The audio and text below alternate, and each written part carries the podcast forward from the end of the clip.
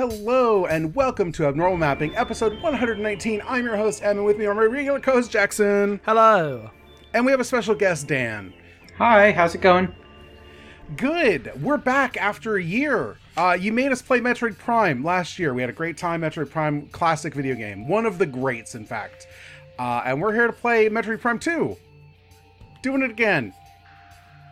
That's right. It's like Great. an echo of the last episode. Oh, Sure damn. is. Dark abnormal mapping. Yeah. Uh, every every month is Dark Abnormal Mapping month. Check out my Torvus blog. Oh. All right, we'll see you next time with more of normal mapping. This is the last episode of the podcast. Unless someone else wants to fill in for me because I'm fucking quitting. Fair enough. Um, had I, you know what? I so I played a video game. I played. God, what did I play? I played um, Intergrade. I played the episode Yuffie stuff in the past month. That was pretty good. Uh, but a lot of people haven't played it because it's PS5 only, so I feel a little weird talking about it. Just telling you that I played it, and I think it's better than actual Final Fantasy VII remake, and people should play it if they have the opportunity. It's really fucking good. But yeah, unfortunately, you know, your opportunity to play this is kind of dictated by Square. And also, like, don't buy a PS5 for a three-hour DLC. I, Yeah. you know, like maybe if you if you care, get a PS5 for a bunch of reasons, but it's not worth it for just that. Yeah, I have not gotten a PS5, and that's about the only thing I would play on it right now anyway. yeah. Um, let's see. I played. Red- I talked about Ratchet Clank last time. I played a little bit of Doom Eternal. I'm not very far into Doom Eternal, but famously, hater of Doom 4. Didn't enjoy it. Think it kind of sucks. I'm kind of vibing with Doom Eternal as like it's n- not pretending that it's doing something clever. It's just going for the thing it does all the time, which is like we're just going to give you that combat loop of like chainsaw flamethrower glory kill over and over and over again as we stack three like uh you know spider mechs into the room because they are the ones you have to navigate around and um it just and here's like a Cacodemon, and then here's two more Cacodemons at the end of this, and it makes it feel frantic and weird in a way that's like uh, I was talking in the Discord uh, the other night, and it reminds me of like WarioWare speed mode, like when you you beat the game, you unlock play these at like top speed constantly, where you're just you have to be aware of what this enemy signifies you do, and it's about the like rapid movement every three seconds to a different thing you're doing, um, and I think that's kind of neat. I don't know. It's very unambitious in a way that's very surprising to me. Um, given that Doom 4, uh, even though I don't like it, is very much like we have an idea and we're going to reinvent Doom. Um, and they did not do that here. They just made it faster and dumber. Yeah, that makes sense. I, I haven't played it, but it seems um, not worse than the. Like, I also hate the the hates is too strong a word, but I'm also anti um, Doom 2016, Doom 4 in the uh, shadow of it being like hailed as the true rebirth of Doom, which it's not. Doom. Maybe you've heard of it. 1993. One of the best games game, ever made. this game gives you your, your first upgrade pod in like the second room, and you're just like, yeah, no, this is what we're doing. It's fine. Every th- five or six rooms, I'll get another upgrade pod, and I'll upgrade some part of my stupid guns. That's just the game we're playing here. It is weird that so much of our complaints about Doom 4 were like, this is too much of a video game, video game. There's multiple currencies and secrets that unlock four, plus 4%, whatever the fuck. Um, and then they go further in that, and then everyone else loses it, but you come back in. Yeah. Uh, also, there's a bunch of platforming that's not very good, but I like platforming, so it doesn't have to be good for me to enjoy it. Um, that game wants you to do a lot of like double jump, air dash stuff, but also is Doom, so it's not good at it. And I think that's I think that's funny. I think that's fucking hilarious. Just like sinking platforms over lava, precision platform shit clown shoes. You're just constantly plummeting to the lava because you can't fucking see where you're going. Um, they have not figured it out in like the way that you would want. Um, but that's fine. It, it's charming to me. Um, I mean, and I, I guess the other thing I've been playing mostly is Final Fantasy 14. Bum, bum, bum, bum. I'm doing it. I'm unemployed. I've been unemployed for a month. I said, no, I didn't actually promise anything, but I was like, I'm never getting to 14. I don't have time. And I found myself with a bit of time, obviously, and I'm playing it. I'm almost through a Realm Reborn.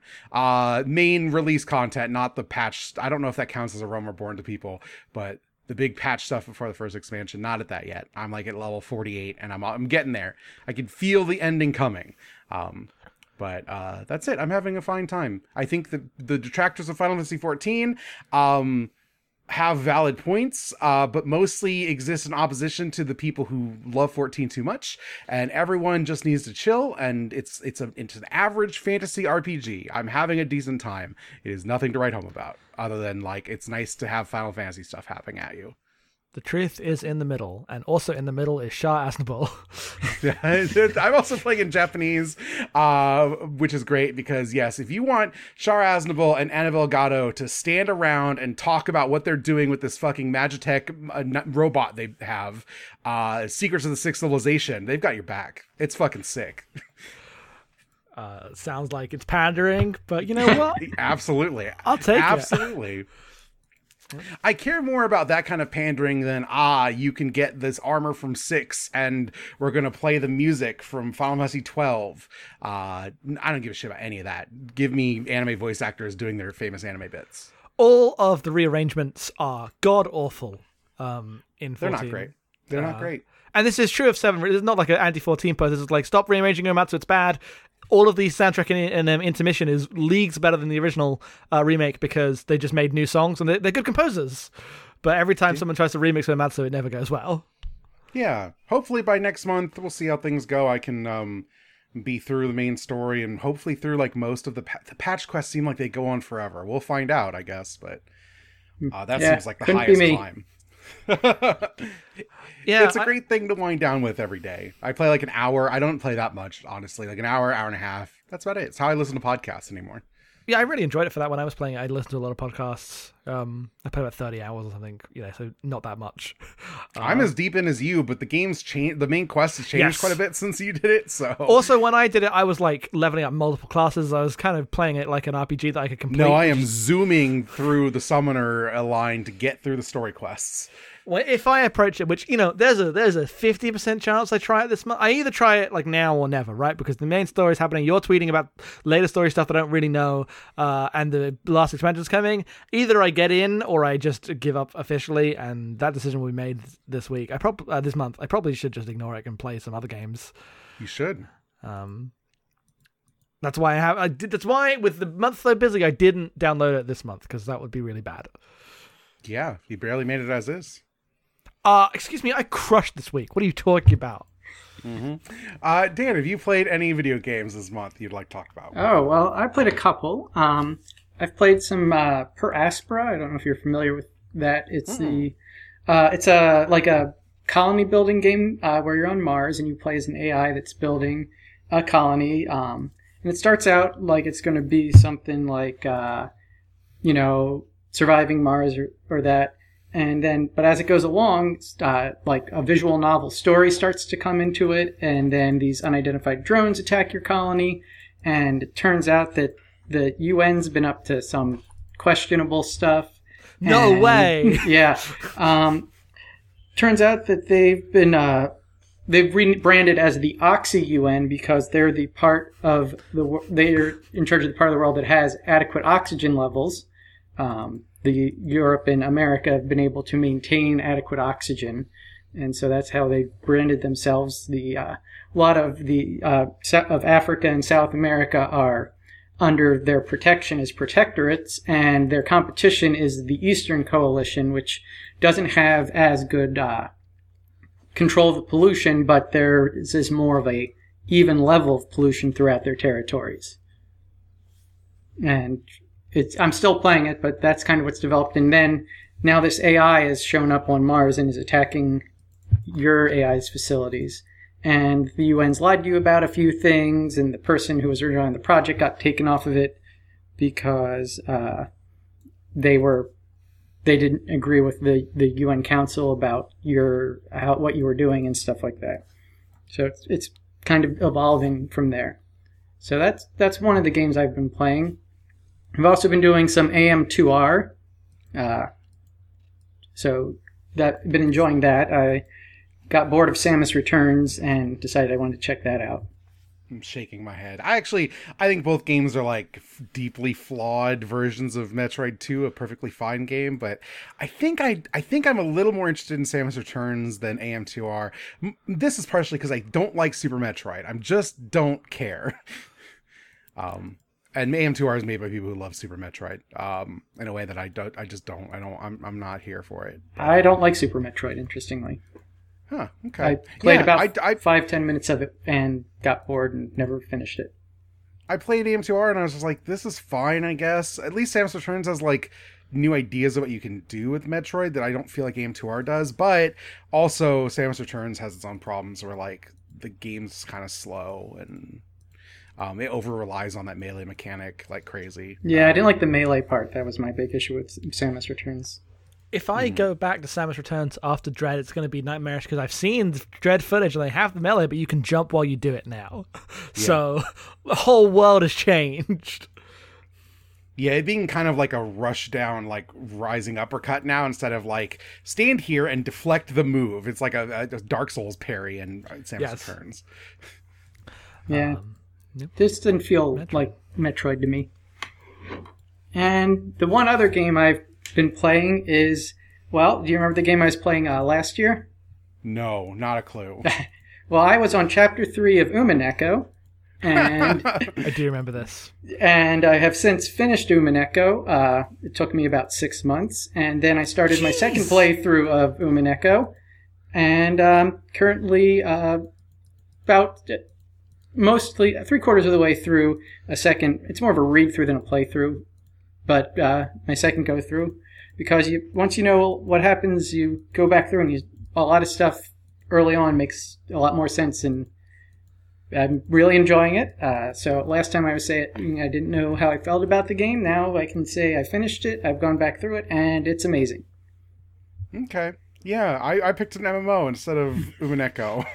You can only pick one. 'cause yeah, you can. yeah. I'm try- I'm gonna try to pick. What if I played like ten normal games and read a book and watch some movies? Um, is is but the pull of like a grand project is you know it's hard to resist sometimes. I get it. I mean, everyone who plays Umineko really likes it. I just can't imagine ever biting off that amount of time. I just would watch like two hours a night, and then if I had, you know, if I had nothing to do, I'd just watch an hour, watch two hours, and you know, streaming that out, all 140 hours of it. God. That's I know impressive. someone who read it on like Kindle. Wait, really? Yeah, they just downloaded an EPUB of Umineko and read it. I didn't know you could do. I guess that makes sense. There's no reason you can't do that. I mean, someone would have had to have go through the whole thing and reformat it, but yeah, it is because I'm. I don't think it has choices, right? It's just a, a visual novel. Yeah, there's no choices. Well, I don't. There's not no choices, but there are, are extremely few choices. I will say. Okay. Okay. Uh, well, fair enough. Um, Jackson, I- did you play anything? Uh, part- like I've been playing things, but it's been like you know, go back to Pro Evo. I've played so much fucking Pro Evo because it was football month, and now kind of eased up on that. Oh, football's over. It didn't Football's come over. home. It didn't come Get home. fucked. But it didn't come home in the worst part because you know I am anti England winning the football. The England dads must suffer, uh, and I hate this country for, for many valid reasons. Uh, but it ended in the worst possible way. I couldn't even enjoy that. The football took everything from me because uh, I mean it's been on the news. It was weeks ago now, and you know England lost with a penalty shootout first two players score and the uh, last three players uh, miss. It was a penalty that they should have won. The last three players were black, and they've all been like racially harassed by all the England fans, which is again proof why England shouldn't be allowed to win anything. Uh, but also just a terrible situation. Uh, football ending in the worst possible way. But what else could this country provide? I guess, other than just disappointment and racism from every angle. So, but yeah, I've been, I've been, I've been like playing video games like a normal person. I haven't really like, like I've watched some stuff and I've uh, worked on some shows, but when I've gone to video games, it's been just to chill out. You know, played some Pro Evo. it's been fun, Yeah. Okay. uh, but I don't have anything to say about that. So let's do it. Let's get on to Metroid.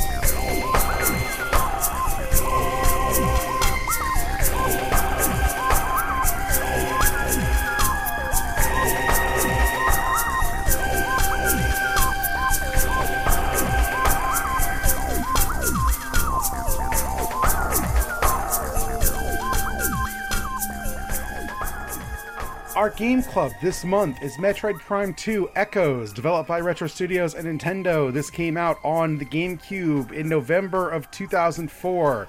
Jackson, what were you doing in November of 2004? Uh, you want an answer? You want an actual answer to this? Yeah, I want to feel old. I want to feel old. Let's just do it. Uh, I was bu- in college.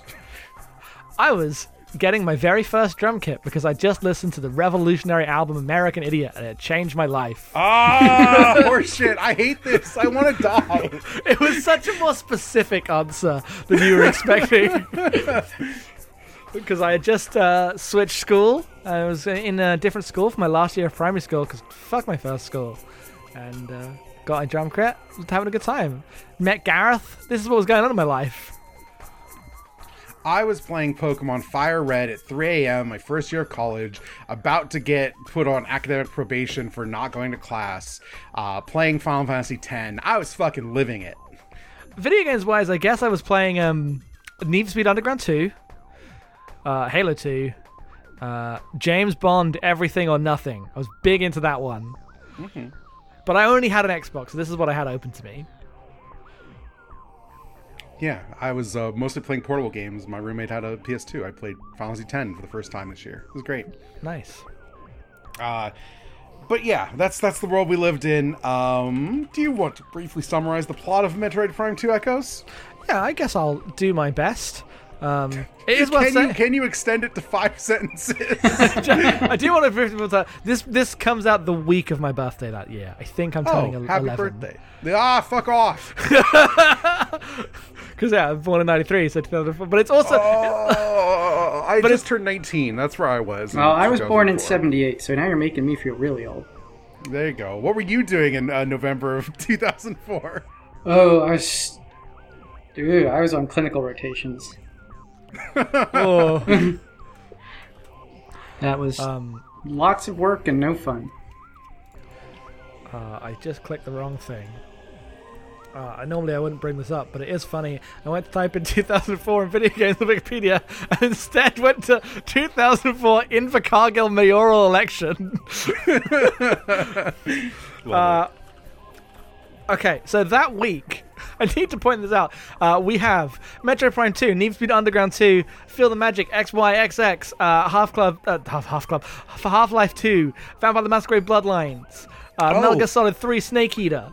Right, right, because um, the DS. I got the DS over Christmas break this year. Like I came home from college and got a DS, and then played that in probably January or whatever. So I forgot the DS was like out.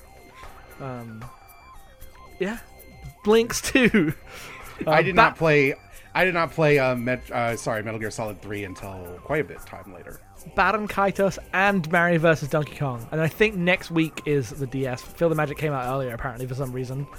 It happens. I I bought Wii games before the Wii was released because third parties just put shit out the week of like normal releases. Couldn't play them. And November 21st, first day of the next week, is Super Mario 64 DS, Metroid Prime Hunters, First Hunt.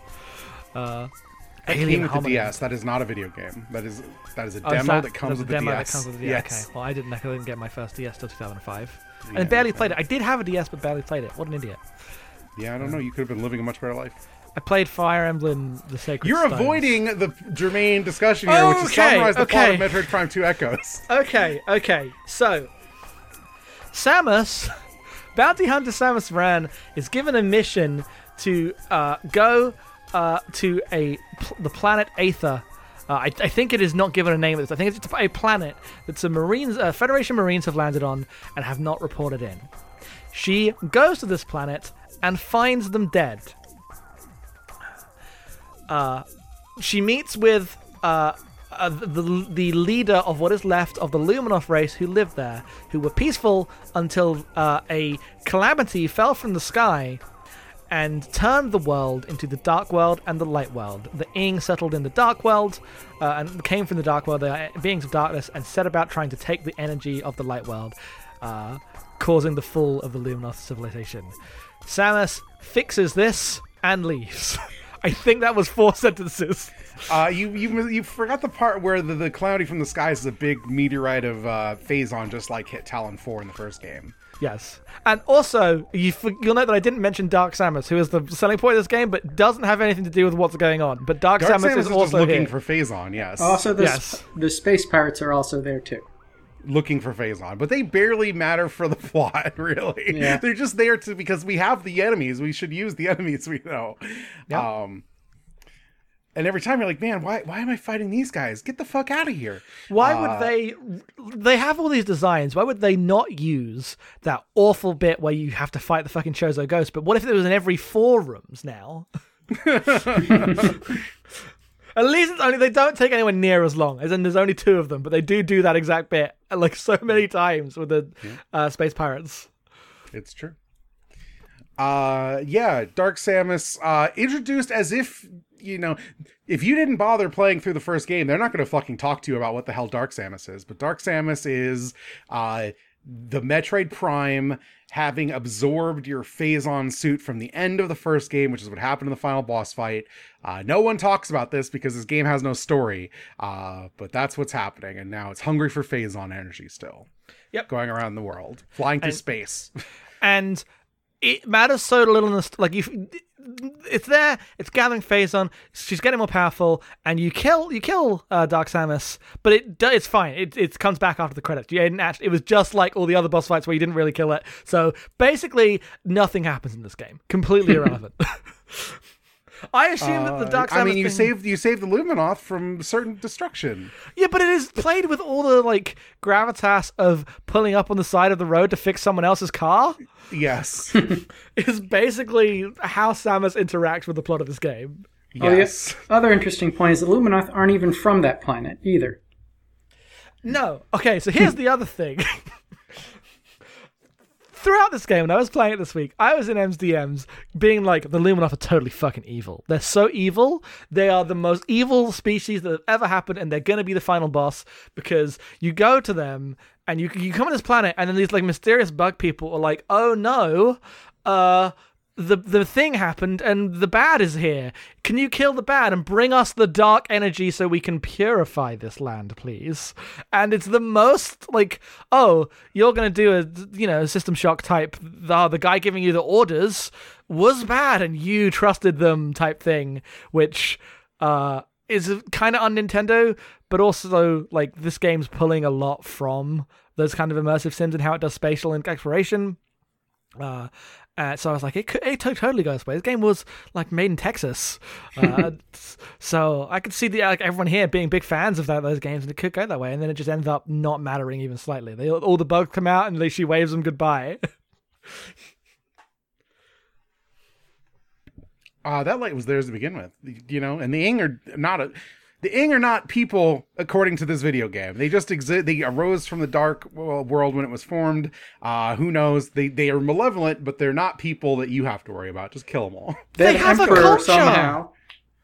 they they don't. They have a culture. They have machines. The No, process. they have they have an emperor, and all the machines are like stuff that is formed after Aether split. Because like the Luminoth settle Aether, and then it splits, and all of the stuff there is like a dark version of the stuff that was already there. Yeah, that's Ye- true. Yeah, but they do seem to have like a process by which this energy is transferred. I can't tell how much these Ing are meant to be just like drones or how much they're actually people. I assume they're meant to be like the dark version of like Luminoth were also like split into two or whatever, and there's like the Ing and the Luminoth. Oh, um, the Dark Crystal. The plot doesn't really get into that though. It's not like these are like our shadow selves living in the dark world. It's just like, oh, there's a bunch of possession monsters that live in the dark. Uh, but the, Not the, thought tru- through. the truth is, it doesn't matter. It extremely doesn't matter. Um, and this was the thing I assume you mentioned last time, in Metroid Prime, is that it is strange for a game with so little plot, and s- what plot is there is so irrelevant to like the actual things that is going on. Uh, for eighty percent of the game to be reading lore, it is just a weird balance. And not necessarily a bad one because it's a the game is mostly about doing Metroid stuff, but it is strange. It's very weird. It's weird. It's just weird. Well, for me, it's like retro takes the turn to like we're gonna write because the first game is all about like we're looking for Ridley, we're on a space pirate planet. It's like like Chozo are here, so you're interacting with like the Metroid lore stuff, and this is like new planet, no Chozo, get fucked. Uh, here's new people, they look just like the Chozo. Let's not think about it too much. We didn't try that hard, um, but that means all the lore is like self-contained and doesn't really matter aside from like some of the uh some of the stuff when you're dealing with the space marines really early just doing like the broadest aliens pastiche in the world um a little bit of the um uh space pirate stuff but like mostly it's luminoth lore just talking about how noble these warriors of light were and then a meteor hit and it got real bad for all of them as you run across the like skeleton in the toilet with like three cans of beans from like fallout games but like 800 different times Yes. And none of them are like doing anything because it's it's Metroid. It's just like they put up a great resistance, but then they were eviscerated and their body lies here forever. Oh, there was that one specific party that was trying to breach the Sky Temple that you find out about. And other than that, Yep. yeah, you're right. It's it's weird. Yeah, it's it's it's strange because like the story of this ends up like we like Metroid Fusion, great game, SAX, classic enemy. Um, this game it like literally lifts all that stuff, but like none of the like narrative weight that the like the the small GBA game has. But like Dark Samus is in, is in Smash. Like it's a character that people know and recognize, despite the lack of context given in this game for any of it. It's so weird how much Dark Samus is not a character and doesn't matter. Uh, has no It's just agency. it's just it's just hanging out eating Phazon every time you run into it. Yeah, there's like logs where the space pirates are like, "Oh fuck, there's two of them," uh, Yeah. which are pretty good. um, because why the space pirates just shouldn't have come here. They should have been like, "There's too much mess here. We could get stuff somewhere else." Yeah, they had like the we're all- worst day. It's like the Ing attack, Dark Samus shows up, the cops show up, and then the normal Samus shows up, all in like order. Yes, and it happens pretty quick too. Like, uh, the whole situation is not as like as stretched out as you think it would be. Um, but uh, where, where where was I saying about the where were we? we I, I got lost my train of thought there. Dark Samus not mattering. Dark Samus not mattering. Yes, because like at the end of the game, right, you're doing the escape sequence, and Dark Samus and Samus like aim their uh, arm cannons at each other, and it's meant to be like the end of Devil May Cry Three is happening, even though this is first. Um, uh, Yeah, just or- classic mirror match shit, right? yeah, Like, so some mirror match stuff. You know, like any Metal Gear fight is after the mech, right? Uh, A lot of games do this, uh, and I know, and I know there's like a mirror match, uh, mirror fight in um, Zero Mission and Fusion's all about the SA-X. Uh, so like Metroid's done this before, but it is given through the cutscene the narrative weight in the moment of these are two rivals finally having their clash, but they're not. They're just not, and it, like Dark Samus isn't even anything to do with Samus. It's just because that's what the um, like the Phazon transformed into, uh, because it took her suit. Uh, it, it's not even like an echo of um, I, I mean it's called Echoes, so I guess it is an echo of Samus, but it's not like narratively, right? It just is. It's strange that there's so little weight behind the imagery of Dark Samus. Yeah, it's weird because you'd expect there to be more. Like the trilogy is called Metroid Prime. You'd think the part where like Metroid Prime has now got a body and is like actively in your way should have like oh it's sentient and it hates Samus for destroying it or whatever. None of that's here. That's not a thing. I was convinced that this game would end with you absorbing Dark Samus, uh, taking the Phazon, and thus becoming corrupted from Metroid Prime 3, because I thought this game had the same arc as uh, Prince of Persia, the trilogy. but it's slightly different. No, slightly different. You'll have to wait and see what happens in Metroid Prime 3 Corruption. Uh, it's going to be terrible because the worst bit of this game is the first hour or so where the game's genuinely really bad because while they're doing the Metroid stuff is fun, it's really going in on the look at these corporal guys and they've all got alien guys corporal names and they're all here and they're all stupid and they're look they're getting attacked and then they come back to life and it's all isn't this creepy stuff? I'm like this is the stuff I don't like but eh, it, like Metroid is like is iconic in video games, right? Because it pulls from Alien uh, in a very direct way. It's about like space, isolation, atmosphere, all this stuff. This is what it's famous for, and this is pulling from Aliens. Like every game ever pulls from Aliens. It is all the bits that I don't like in games already, and they go so hard. And I know and then, and then eventually you get through that, and then it becomes Metroid Prime again. You're like, oh, thank God, um, and it's great. Uh, but I know that corruption like is that a more, a lot more, and it has voice acting. So I guess I'm kind of excited to see it. I'm not. There's lie. uh there's weird it's like it's also this but it, there's more to it than that cuz they're introducing the hunters. Right, there's other bounty hunters and stuff. Eh, I believe they're introduced in Metroid Prime Hunters. true. Don't play that game. I, I, I, uh, never did it's a play hunters actually. first-person shooter on the DS, and I didn't want to scratch my screen. Um, so I plot stuff. I guess that's it, right? Unless we really want, there's anything else plot wise you want to cover, because that's really not what we're here for. I will say it's very funny that like the instant you solve all the problems and you collapse the dark world, uh, main Luminoth guys already popped everyone out of the little like cryostasis things, and everyone's like, "Oh yeah, bye, Samus. Thanks, thanks for your help. Time for a cookout. You're not invited. Get the fuck out of here." Yeah, you, before you even get back, they're already ready out there and ready to go. know, She barely even turns back when she waves. and it is a pretty cool shot as she's like, Yeah, I'm leaving. I'm badass. I'm Samus. But it is like, All right, out. Fix your car. Goodbye. yeah. Got stuff to do. See you next mission. Um, I, d- I don't think I have any more plot stuff because, like, we're here to talk about the game Metroid Prime 2 and all the various things that that entails. So, um, I played this game when it came out. Originally, I did not like it. I was like, it's it's weird. I, I was not playing shooters. I had not really played any shooters, and the ammo stuff was like really tense for me. I remember being really like lost in it and just having a hard time anytime you're in the dark world. So I didn't actually sit down and play this game until about 2006. And then when I did that, I fucking loved it. I loved its weird hard bosses. I liked it being like a weird ROM hack kind of layout of Metroid Prime 2 or of Metroid Prime because this game is about what if Metroid Prime 1, which is like a meticulously laid out, like sprawling reinvention of a Metroid game mixed with a Zelda game, was just fucking hard and like weird and uncooperative at every turn. And I still like that about it. It's not that it's was hard.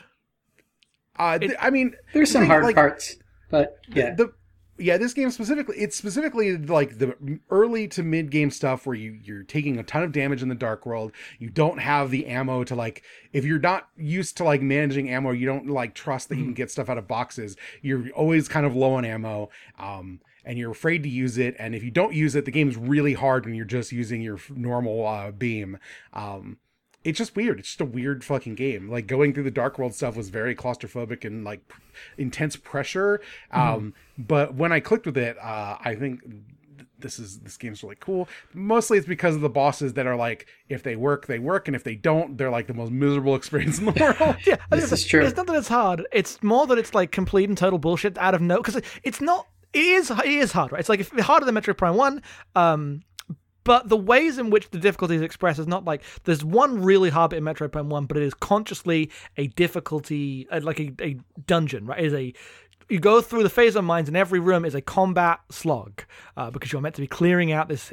Like it, it is intentionally designed to be that, and I kind of hate it uh, because it was annoying. But I get it in the scope of the world. Metroid Prime Two will go from like really easy to really hard to just what the fuck are you doing out of nowhere It- because it has that ROM hack energy, or it just doesn't cohere uh, super well in a way that I think is often really interesting.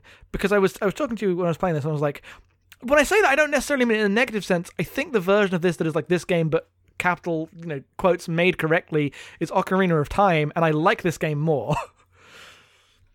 Oh yeah, this is Um, my favorite Metroid Prime game for sure, and probably Metroid game. Mm-hmm. And the the atmosphere and the difficulty and all the Dark World stuff is probably a big part of that. I played it like a year after it came out in 2005, um, and especially the before you get the dark beam. No, when you get the dark beam, you don't have the light beam, and you're in the dark world, and you don't, and you're you don't have your ammo's scarce, and you're jumping from like light patch to light patch, and then you accidentally shoot your light patch with a dark beam and screw yourself, and all that is. I really enjoyed that back then, and I still like it a lot now.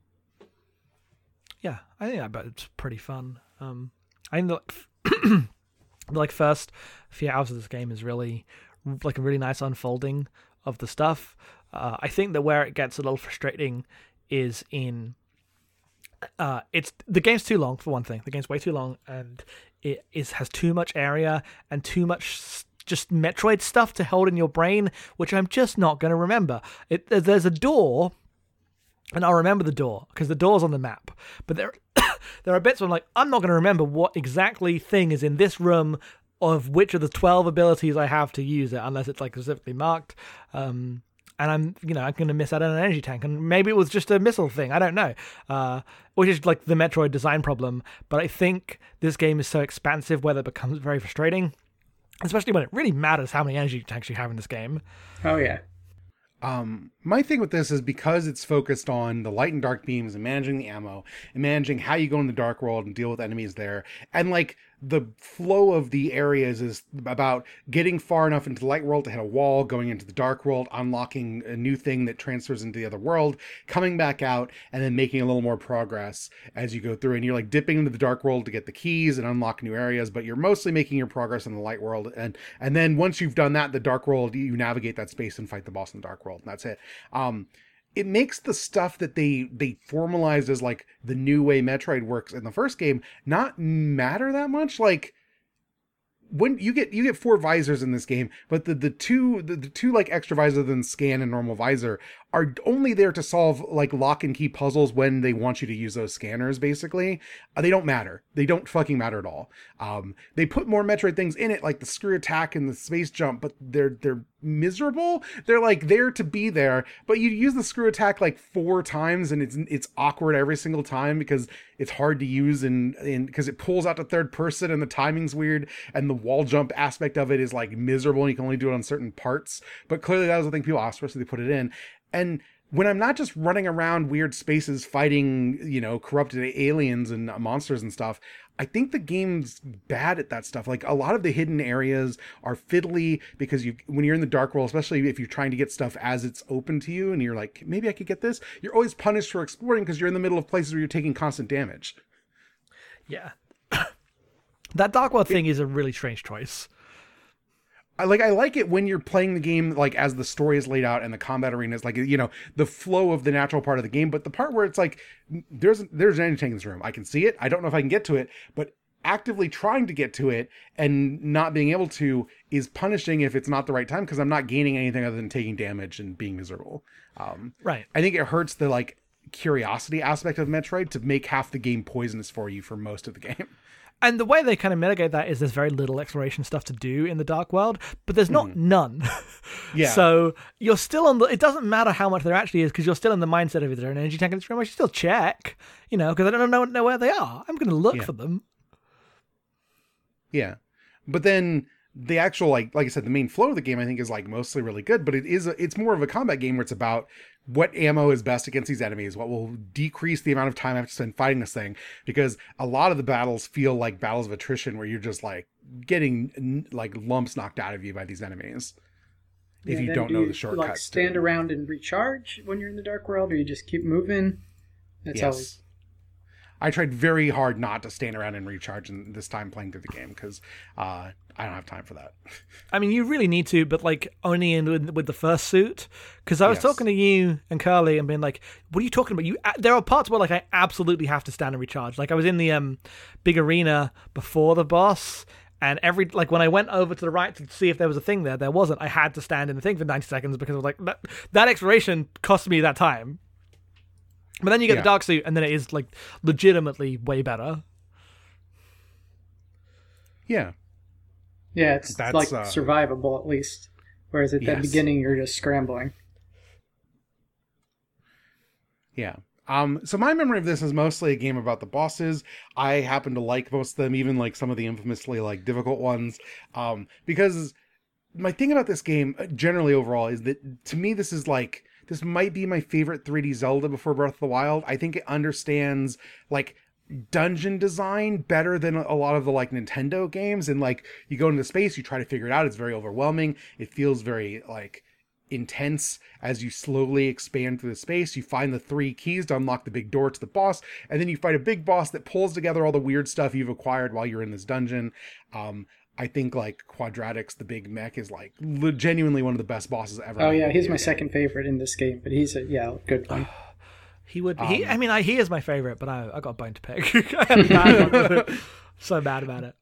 uh, because like that boss is like it's this huge giant mech that has like this multi-phase fight where you're like blowing pieces off of it as it marches around the space and then um the head comes off and you have to like stop it from transmitting to the head and then once that's done you have to like ramp yourself off of the collapsed legs in morph ball mode which is the part where the camera fucking sucks because every time the third person camera is in this game it's miserable um I feel like the first game was mostly good about like the morph ball stuff and how it navigated the space, but like there's mo- anytime you have to do a morph ball stuff in the in the boss rooms in this game, it's impossible to see what's going on. Like the camera's just like too close in at all times. There was one bit where I had to do a like speedrun strat to get an energy tank because my camera, like the morph ball camera, was broken. It was on the wrong side.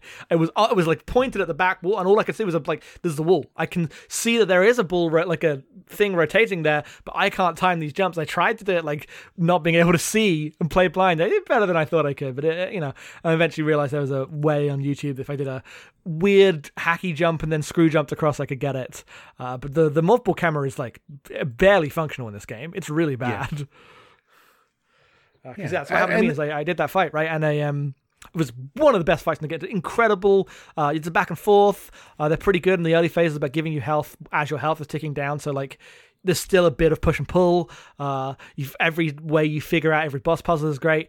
And then I, I did that, and then died like right before the last hit because I ran out of time trying to line up the bosses on the one uh, on the camera thing. But then you get the problem of I fight it again. It's the easiest shit in the world. Like I, I know Yes. the boss, and there's no. It's not fun to. Uh, Dark Souls bosses, right? Like it's not a character action game, is what I mean. So it doesn't have No. the action game thing where like it's still fun to fight the boss. Once you figure it out, there's nothing that I can I can Yeah, now it's do all the about the big puzzle, right? Like it's Yes. it's peak Nintendo design. You figure out how the boss works, and then once you know, you just go in and you beat the boss. It's not a, it's not a thing. So there were two bosses where I I got the puzzle, I figured it out, and I feel like I should have won, but I didn't because of really annoying bullshit. Uh, the other one was the Spider Ball, um, the Spider Guardian, which I've been warned off of, but I thought it was actually a really cool boss. Oh, that's I my think it's my second that's my favorite, favorite. boss in this game. That's my favorite boss in the game. I luckily had a leg up on it because I um did the uh the one thing that got the one energy tank in the thing, so I'd already like really got my bomb jumping down. Um, which I assume if you haven't been doing bomb jumping, that that boss is real hard. Uh, but I, I got in and I died because even though I made it into the third bomb, third and final bomb in the last room, uh, apparently it just didn't activate. I just was like a, literally a frame too late. Apparently, because I made it in, but it didn't. It didn't. It didn't work. Uh, Oh, boo! and I was like, God damn it, that would have been such a good boss. Like the two of the best bosses in the game, I like arbitrarily died because of the messiness of the design. Um, And like that boss in particular, to me, like evokes the like weird ROM hackness of this game. Where like that's a boss where you, you run into the boss. It's in a space where you don't normally confront bosses. Like you come across it basically on accident, going through like a normal like bomb like tunnel. Um, and then there's this huge sprawling boss here. You can't really scan it because you're in ball mode. If you go, if you're doing it again, you can like scan it through the window before you engage in the fight if you know it's there. But that's like not typically what you would do in that situation.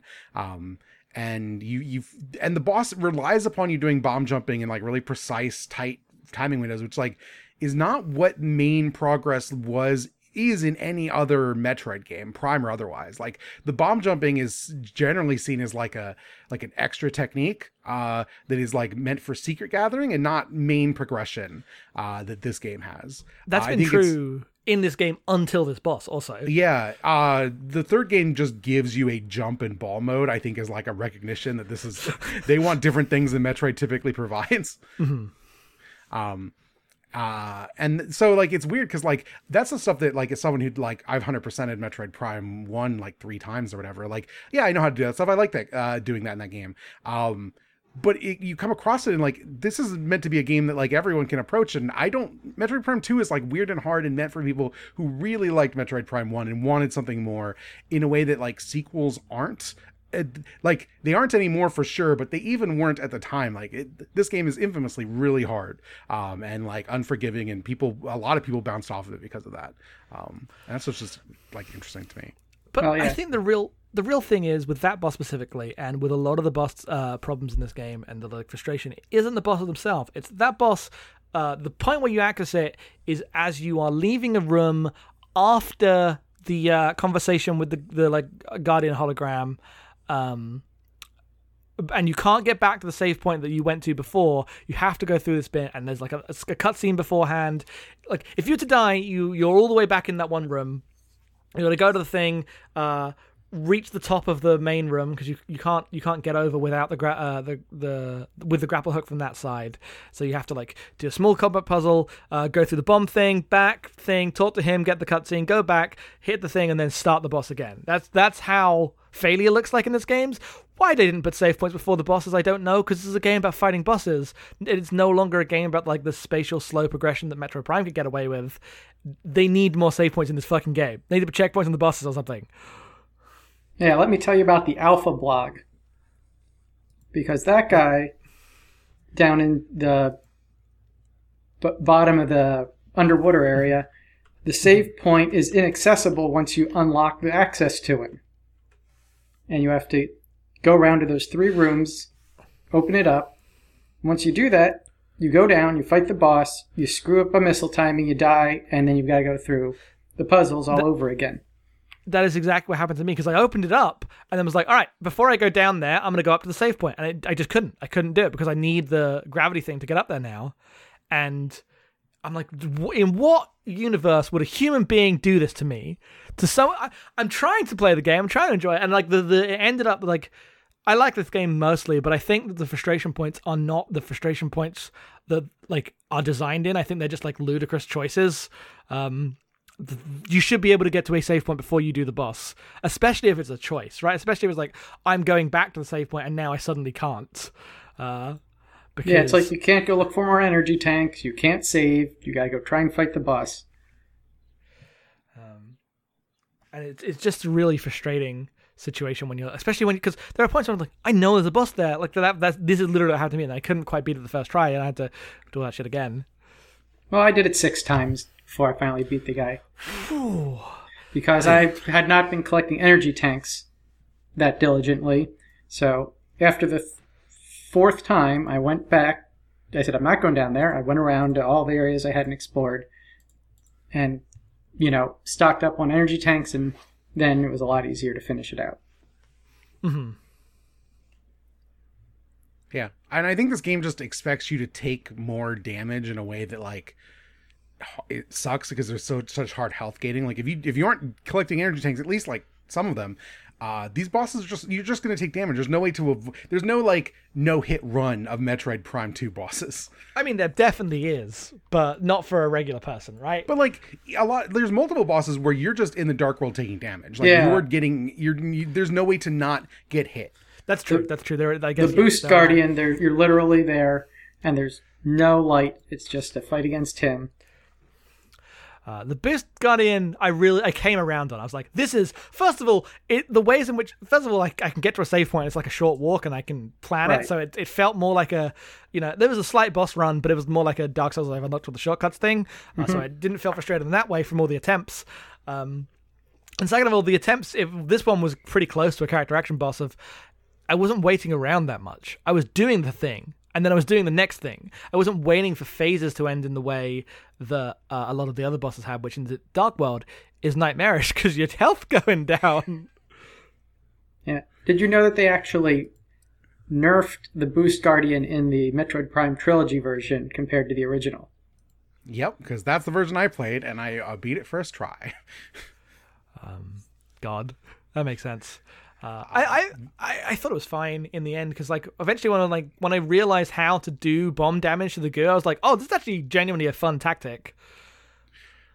Um, my thing is, it's like it's like a parody of like bad bosses if before you know what you're doing. Yes. and even then, like the arena's really small. Like that thing just comes at you. There's no like good breathers. There's very limited like uh, health regen because there's no light stuff and there's only so many things you can shoot. And if it doesn't drop like little inglings, uh, you're not just gonna be able to farm health. It's just like a lot. It's just so much all at once. I remembered it being bullshit. And I was like, knew I was coming up on it. I'm like, I, this is going to be rough. And then it mostly turned out okay.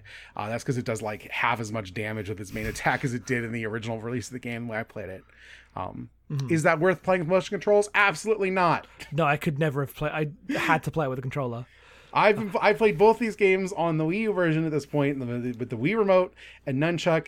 I fucking hate this control scheme for Metroid Prime. I it's miserable, and this game in particular seems not very well built for it. Thank God there's not as much visor switching as the first game had because that's one of the worst parts uh, is when you have to switch visors. Um, but damn, I don't like it. It's very strange. I because I'm I'm probably going to play Corruption that way unless the Switch port comes out, right? Um, yeah. But that's going to be one game that I know is designed for it that way. Yeah, that Divide the game is like much awful. easier than this game, like categorically easier in every way than this Yeah, game. that's would not be the easiest surprised. one. But um, we haven't even mentioned the actual worst boss in this game, which is so bad. I think it, it's it's it has to be a joke. It's too bad. It's the worst boss I've ever played in a game. That's actually too far, but it's really bad. Which is the first phase of Emperor Ing. What the fuck? I beat it, but like it's it's less that it's like you know kills in two seconds. It's more just like the things you are asking me to do are criminal. I ha- it's so it's a boss. It's a big thing.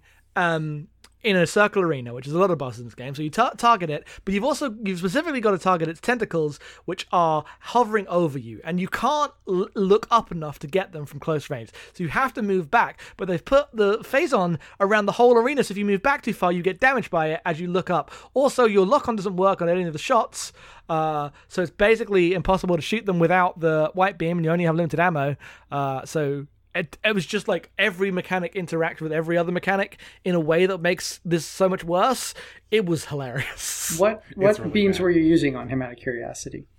I was using the white. I was using the uh, the, uh, the the the black and white beam, the annihilator in the end. Yeah, because that one has tracking. Like it has homing if you're just aimed in the general vicinity. But I ran out.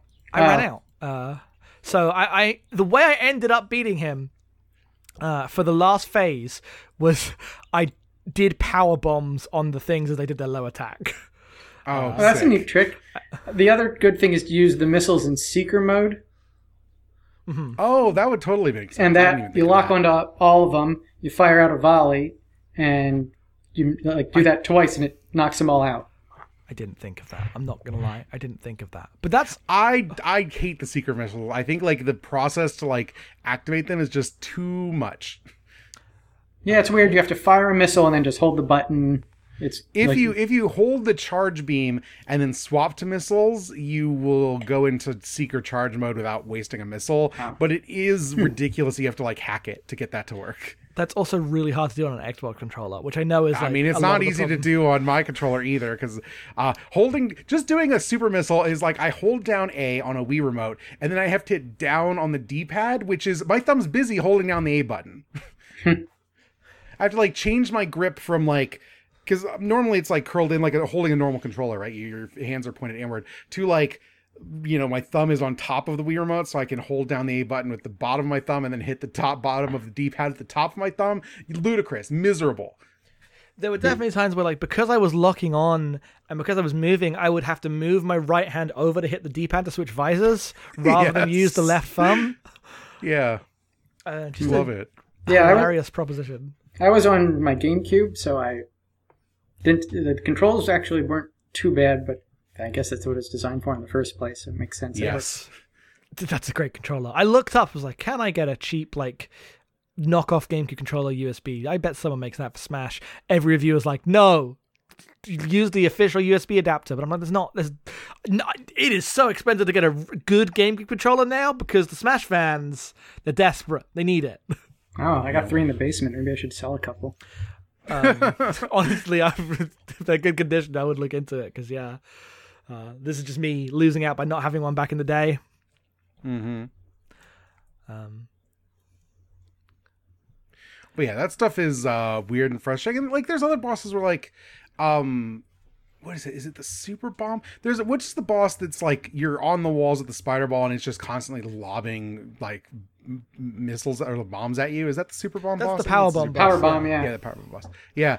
Uh that one is just like it's just you mess up and you're like reset and you're like, okay, I got this whole fucking thing again. And I remembered it enough to know that I'm like, I'm gonna do the ones furthest away from climbing Yes. up the wall first.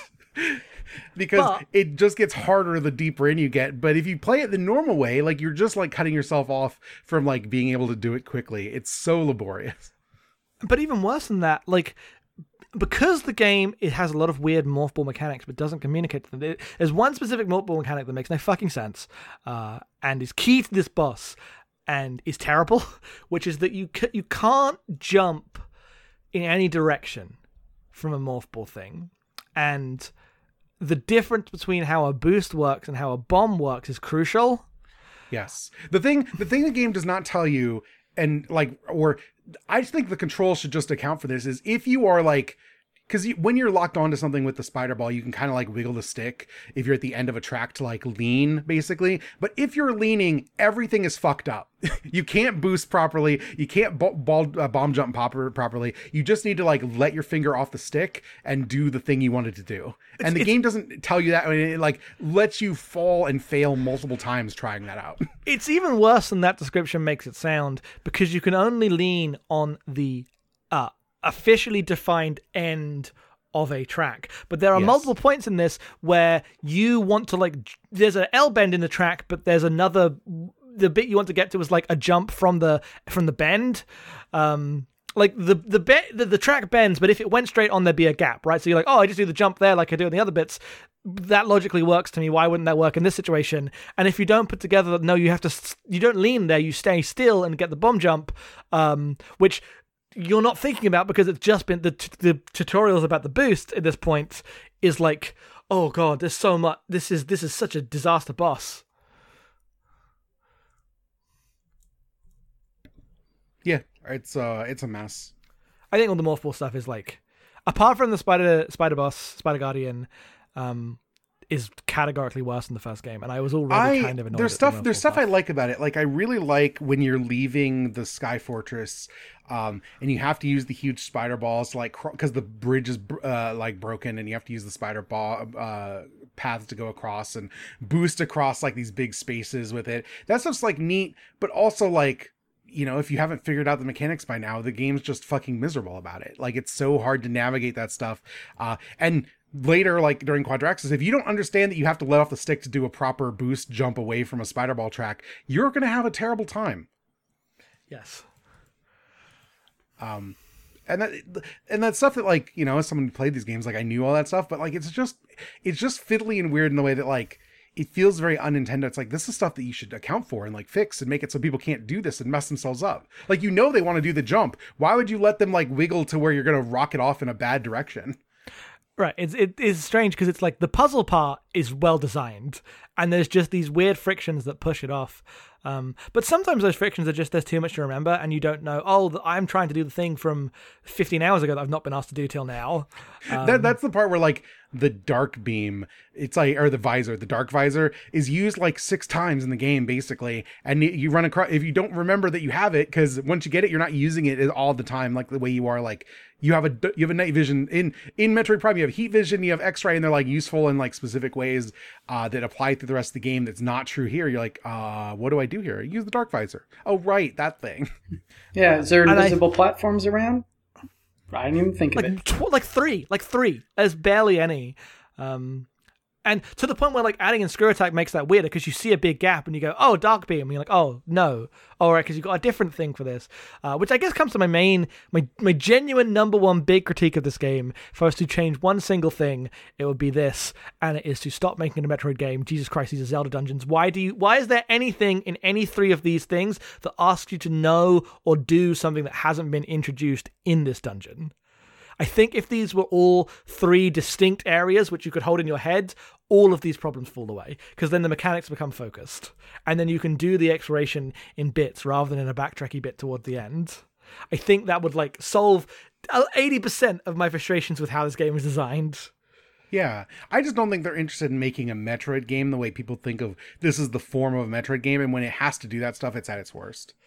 The moment where you're like a net, where you you- like, where the fuck do I go? And then the, the hint thing pops up and says, go back to the main temple to get a thing you didn't know was there. Is like it knocks you out of the game because it's never it hasn't asked this of you before. Why would I think to do that?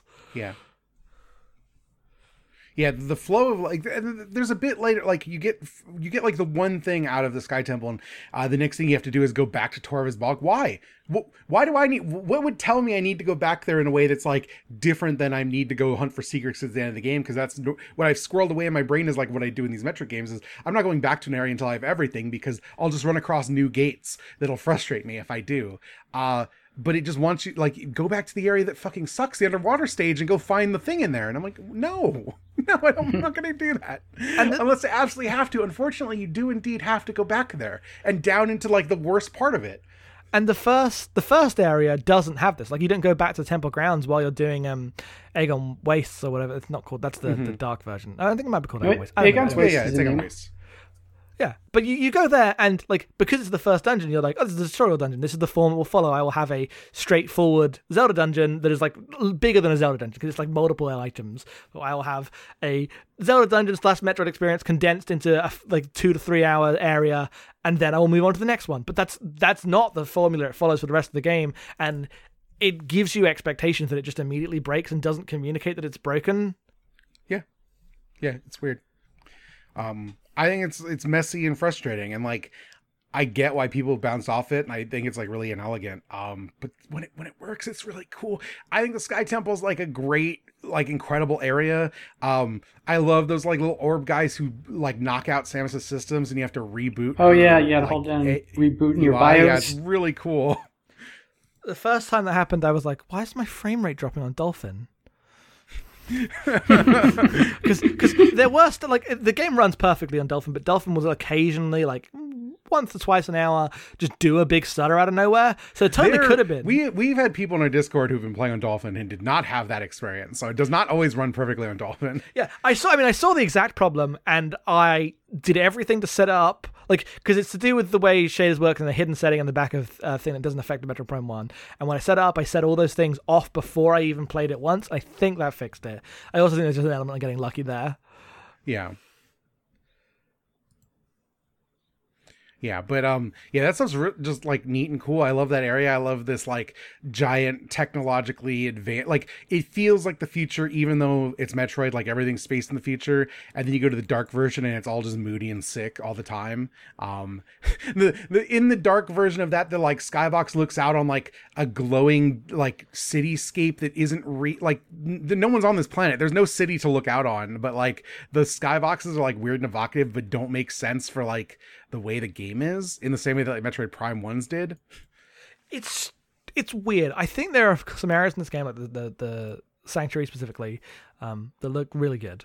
Uh, but I generally think a lot of this game just looks like a kind of brown mess in the way that I think of games from this era looking.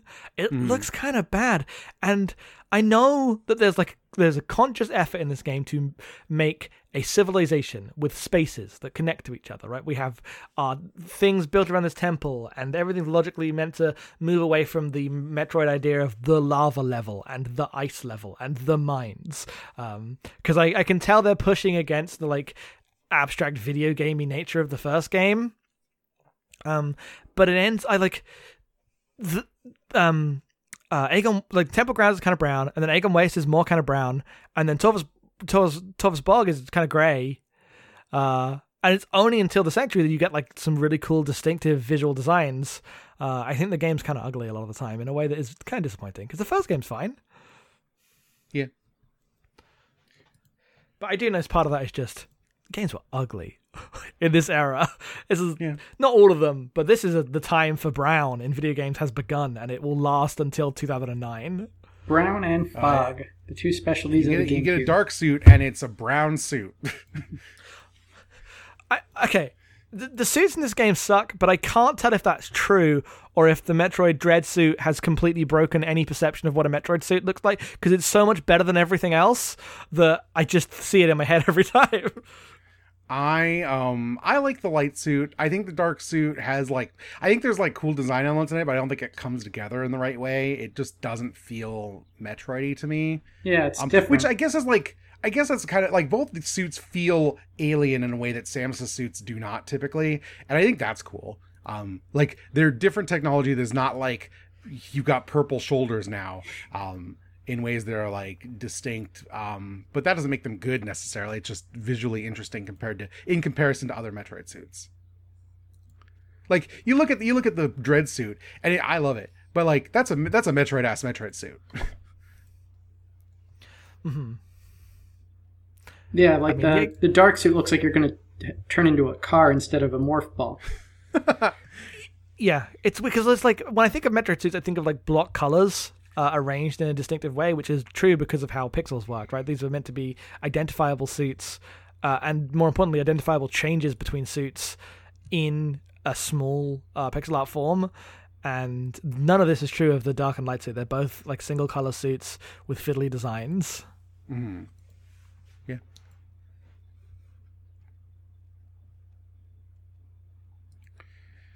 Do we have anything else? We have a bunch of questions. I figure if uh, We have seven thousand emails, so let's let's get on with them.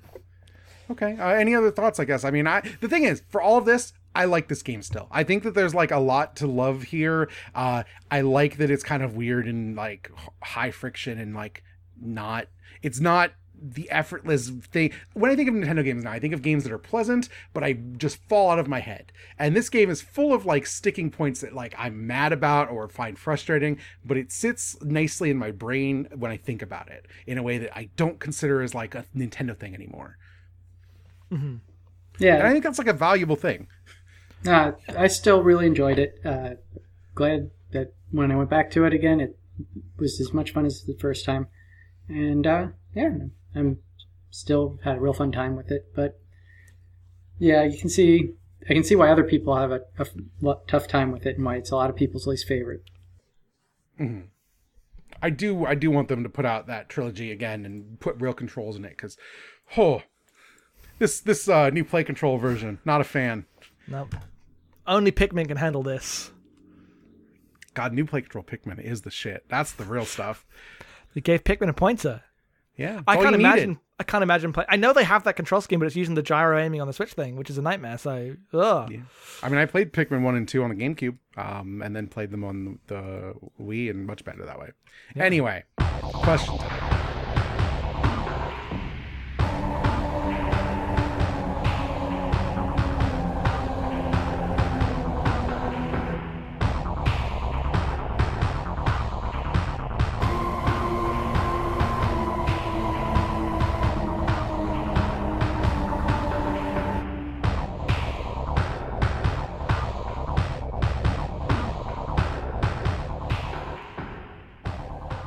If you would like to send emails, you can send them to abnormalmappingpodcast at gmail.com. That can be about the game we're covering any given month or any gaming stuff in general.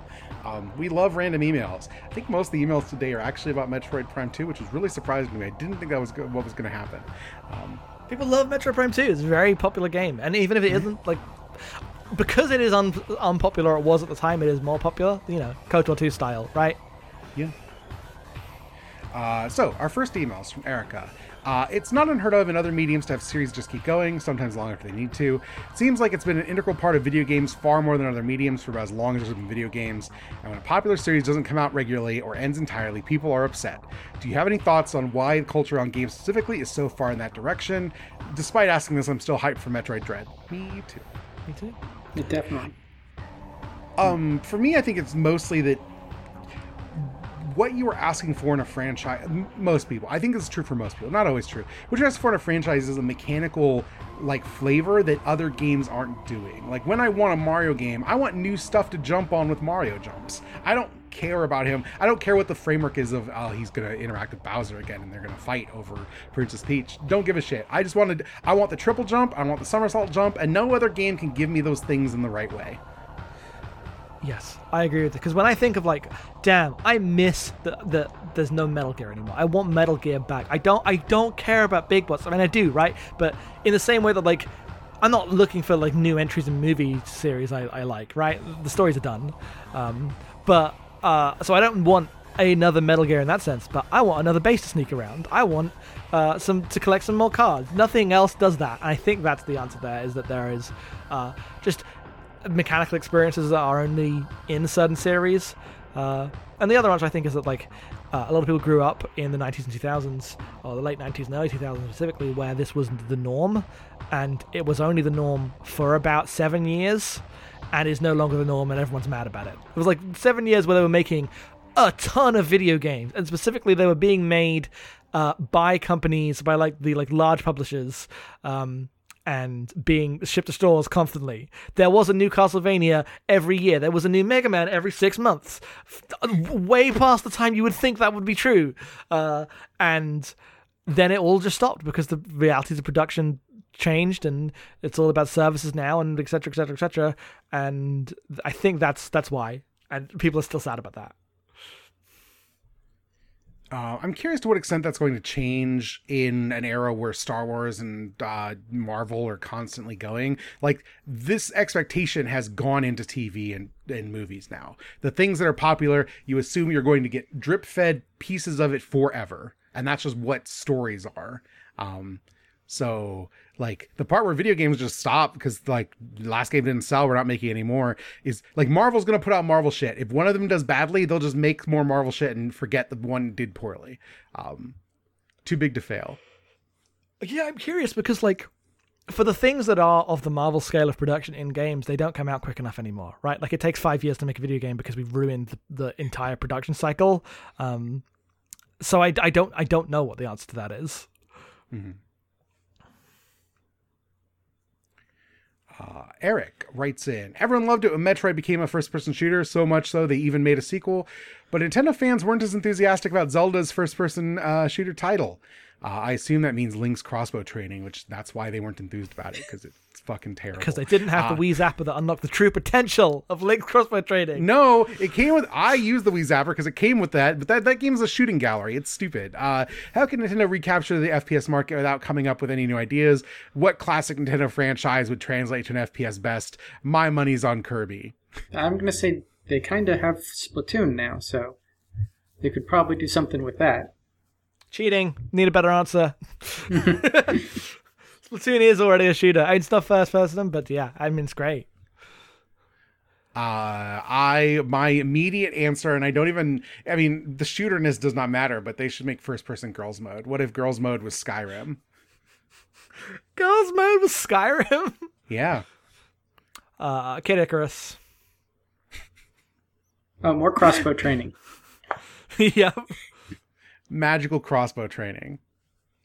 First person actually- chibi robo.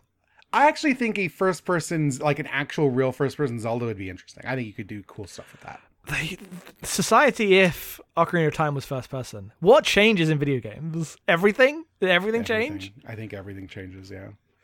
Is there another game that could come out in a different form that would change more about just the world of, of how things are made? Uh, Final Fantasy VII doesn't have CG cutscenes. Yeah, you know that's a good answer. It has to be something in its era. There's no other era Yeah, that can like yeah, do it other than early 3D stuff. Um, M- I think Mario is like the only one I think would be like not interesting. Like I, I understand what first person Mario is, and I'm not interested in that. I don't think it's good or weird, even in fun ways. It'd just be miserable. That's the only one. I don't know what first person Kirby is, but I'd play it. Sure, why not? The thing, the thing, the appeal of first person Nintendo games to me is looking at the the Nintendo characters and art from like an interesting new perspective. That seems cool. hmm This is the this is the I still think it's cool in Mario 64. You get to see like what Mario like looks like from every direction. You can see what the bottom of his shoe looks like. I cared about this in 1996. I believe you. Uh, it turns out it's a flat brown polygon because it's 1996. That's true. Um, this one is from Crystal. I love the way box art looked like in the GameCube, PS2, Xbox era, as exemplified by Metroid Prime 2. Lots of filters and layers, very distinct spines. Uh, if you haven't seen the box art, it's got like a hollow background. It- it's very shiny and cool. Um, what is your favorite box art of this era? Of this era. Someone else can go first. I'm thinking. Uh, I mean, I'm going to cheat and say I like uh, Japanese GBA boxes. No, you. I mean, you, you were right, but this is They're so cheating. Yeah, definitely so good. cheating. Yeah, it's absolutely cheating, but it's good. I, oh, society, if I was rich, I'd just own a bunch of Japanese GBA boxes. That's it. I wouldn't need to do anything else. I just like look at them every day. I am like 99% sure that you said this last on our Metroid Prime 1 episode. Yeah, probably. I think about it all the time. Um, I, I don't. I so here's my thing: as I like the Metroid Prime Two box specifically, I think it's very cool. Uh, I've never liked the like shiny gold Zelda like discs and cartridges and like consoles. Uh, this is not really the answer, but I'm just taking it a different direction. I hate the tacky shiny gold stuff in Zelda like merchandise and like the game specifically. I don't know who that's for. I think it looks cheap and awful. I it mean, was- it, it's it's of the era. It was for me when I was seven years old visiting my friend's house, and there was one gold cartridge, and all the rest were gray. Yeah, when when I, when it's when it was the gold Legend of Zelda NES cartridge, that was cool because it was the late '80s, early '90s, and that was interesting. When it's like, ah, get this GameCube disc, and it's like this textured gold print on the disc, I'm like, I don't care about this. Yeah, I never really cared about this either, but I did. I did. I guess I have some affection for this era of box art. But when I think of like ones I really like, it's like Jet Set Radio Future, which is very not this. That's just a cool piece of art. Um, but I guess I have like generic nostalgia is the wrong word, but an affection for the like overproduced uh early 2000s just a- aesthetic stuff like a million filters like you know I'm, can appreciate the cover to something like burnout 3 my I my stuff is like the um like Katamari Damacy cover, like the really like. If this is like an art game before we had an understanding of like art games, kind of like cover. There's like a certain sort of like early aughts, like Japanese video game, like weird game aesthetic to those covers. I think is like really good. That's Uh, the stuff I eat up. on the other end of the spectrum, you've got like Dino Crisis 3, where it's just the most like, check it out. It is 2002, and we have the world's worst CG models. Let's go. Yeah, the Resident Evil one where they're it's like the the tear with the zombie like kind of just peeking through it. I remember that one being evocative when I was when that I saw that and but I'm trying to think any ones I liked more. hmm Yeah, this is actually the era where I feel like box art starts being bad to me because everything's like a CG render and like I, I just want some art, please. Yeah, like the older one of my favorite box. Go ahead. Uh, go ahead. Okay, I'll go. Uh, one of my favorite box arts is the 64 Smash art because I like the key art for original Smash, where everyone's kind of like a like noodle armed version of themselves. That disappears by a melee, just gone, evaporated. Yeah, I, lo- all the older like Genesis and NES box art where it's just paintings and like vaguely hints at what the actual game is. Some of those are great, but it's like kind of gone away by the time we get into this era. hmm Uh, my thing is because I wasn't a Genesis kid, I had a SNES, and like Genesis was hard card or hard like cartridge cases, right? Yep. Yeah. So the SNES was all card like 64 is all cardboard boxes. So I remember getting the box and like 64 I was a little older so I was taking care of them, but I don't remember any of my NES or like SNES boxes cuz I just threw them out cuz I was 8. Fair. I think it was it was different for um, CDs, right? Because cartridges are they're Yeah. hefty stuff. That's like VHS tapes, right? I don't need a box. Yeah. it is And, the like, box. my my SNES games I had like the little like bottom plastic that you put over the cart like the cartridge bottoms to like hold them so they're taken care of or whatever, but like it, it just changed when you were meant the box was meant to contain the object and that was not true for the NES stuff and SNES I'm- stuff really. SNES and NES carts like they have labels on them, right? You can display them on a shelf. Yep. Yeah. Yep. It's just weird uh watching that change. So I don't like I don't have a lot of affection for the boxes of NES games, but I have a lot of affection for the labels of like NES and SNES games. That makes sense. Uh Willow writes in. Curious what your favorite video rhythm video games are. Guitar Hero and Rock Band are really outsized impact on my music taste as a teen, and while I'm certain, decently certain the same is true for Jackson, I've never really talked to Em about it. Uh, it is embarrassing how much my awareness of like classic rock is informed by the Harmonix games i wouldn't know a fucking thing about anything. I grew up listening to oldies music. I like like 60s and 70s motown and like you know funk and disco. I didn't know anything about a, a song with a guitar in it made after 1976 until i was playing those games. Uh, yeah. Uh, Willow's slightly wrong in that because of my video gaming history, I I'm already like crystallized in my knowledge of this kind of like music through Tony Hawk's and like Burnout and stuff. So by the time of Guitar Hero, which I like a lot, it's probably my favorite rhythm game. Uh, I am, you know, I'm pretty locked into my rock knowledge. Right, that's the one genre of music I know about.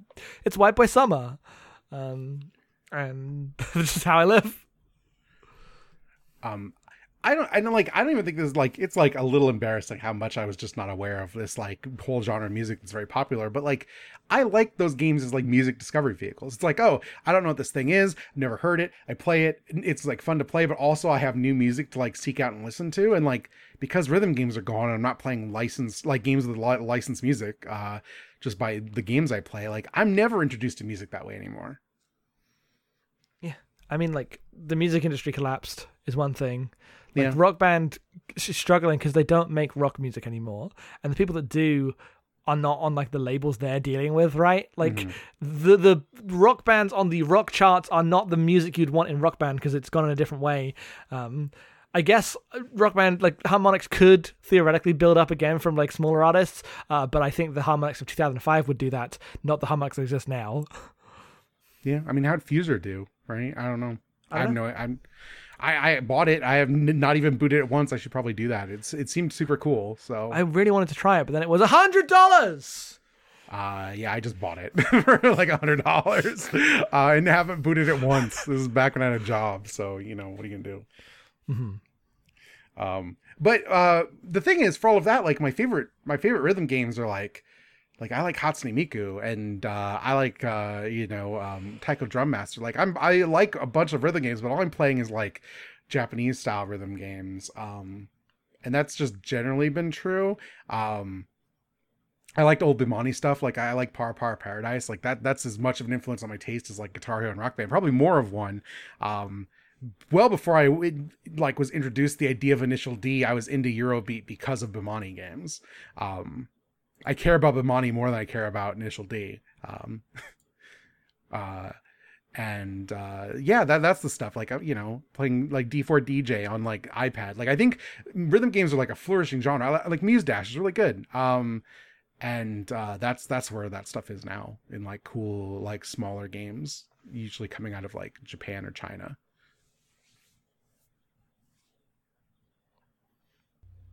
Yeah, I never really got into a lot of rhythm games. Just like playing some DDR at the arcade, but when a lot of the plastic instrument craze was going on, I was living in a small apartment and I didn't have room for it and I didn't have the money for it, and so just never was a thing. I um I can I can look in my closet right now and see my DJ Hero controller and my uh my Rock Band 3 keyboard and uh love both of them. Don't know where any guitar is, but I know where those two things are.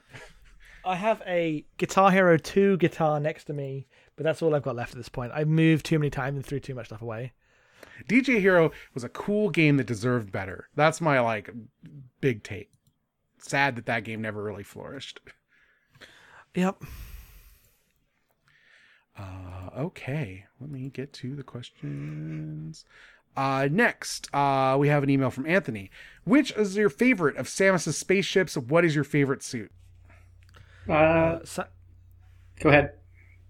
Samus has one spaceship, so That- I don't know. I was know gonna that's probably answer. not true, but I'm fairly sure Samus has the spaceship. I'm maybe there's another game where there's a different spaceship. I haven't played it. Yeah, it's always her gunship. Uh, The the like the there's like the purple fusion one. Uh, like mostly it's the same, but the fusion one is like categorically different. Okay, I don't remember the specific differences. Um, let me send you this one. You'll be like, oh, that's like cate- like very different. Here you go. Uh, oh yeah, Oh, right, this right. Yes, the big purple one. Yeah. Um, but it's the big like looks like Samus's head has three giant rockets on the bottom. That's the Sam that's Samus's ship. That's what it is. Right, because right. Yeah, I'm remembering Fusion now. Yeah.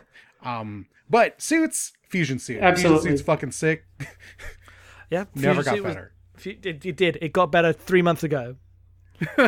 I have to play the game and like feel it out and see what Yes. it evolved like what the other versions of it are and everything. So I'm not I refuse to say that. That is Yeah. why I. It's a bit weird and and anti-aesthetical to our like sensibilities to say that off a trailer, but uh, that's how I'm feeling these days. But the Fusion Yeah. suit would be my other answer. It's a really cool suit. It- yeah. The dread suit Yeah. looks real cool, but it's not here yet.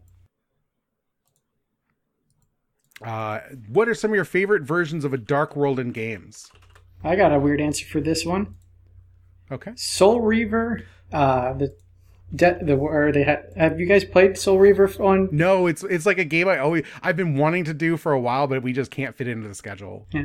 Soul Reaver has a cool like there's the de- the spirit world and the which is the dark world and then the material world and you can switch between them. You can switch into the spirit world at any time, but only specific places can you come out of it. And everything's it's just a cool. I like that that world a lot. That's a neat system. Uh, I think my answer is boring, and I just like uh, the one in uh, Link to the Past. I, classic Dark World, the Dark World. Maybe you've heard of it. I don't know if I have like an. I'm like, I know I'm famous for forgetting everything I've ever done when I'm asked a question, but I'm like, do I have another big Dark World game? Um, I don't know. I think the Dark World in this is kind of uh, one of its weakest parts, not mechanically, but like aesthetically, it's all the same purple. And more importantly, I, I don't think there's much like um every time there's only three times really in the game where like a thing in one world affects the other world, and when it is, it's just the most lock and key puzzle ever. Uh, there's not very much like dual world thinking um, in the puzzles. Your answer is probably the World of Darkness. Realm That's of n- Darkness. that's not that's Kingdom not a dark that's that is quite simply not a dark world. Uh, because the realm of darkness, the worlds exist separately, and the worlds fall into the dark realm. Yeah, no, that's fair. Which doesn't make any fucking sense, but I'm trying not to get mad about it on every podcast. But you did bring it up. No, I'm genuine. I just you know try to get you mad about it every time. 'cause it's fun to me, I guess so, you are the challenge of this. Yeah. I was trying to see if I could find like the the giant List bomb concept Worlds? page of Dark World. Yeah, That has to Um, exist. Yeah, but like finding it seems like it's hard. I'm like I'm uh, looking. In... you have to, unfortunately, go to the Dark World TV tropes page. Oh, of course. I didn't think about that. So if you want to, you want to throw out some Dark Worlds for us. Uh, Alan Wake. Oh yeah, Alan Wake definitely is. Uh, Silent Hill's got a fucking cool Dark World. That's like the classic, uh, other classic Dark World. Um, yeah, Silent Hill. I was thinking about playing Silent Hill because I've, I've played like an hour of one of the games. Maybe, I, maybe I could do that. I would desperately love to hear you play Silent Hill. This- this guy- and this guy- then you just die. You just, Just- die. I'll have to just- get a new podcast. just stopping you because I then watched into a bit where they got to the school. I was like, oh, I can never play Silent Hill. Okay, like this is really the real deal shit. Resident Evil's for this- this is the- babies. yes, no, uh, like Resident Evil's fun and I have a good time. Silent Hill's scary. Um, like I get startled by Resident Evil and I'm scared because I'm a baby. But oh, damn, this okay, yeah, all right. Um,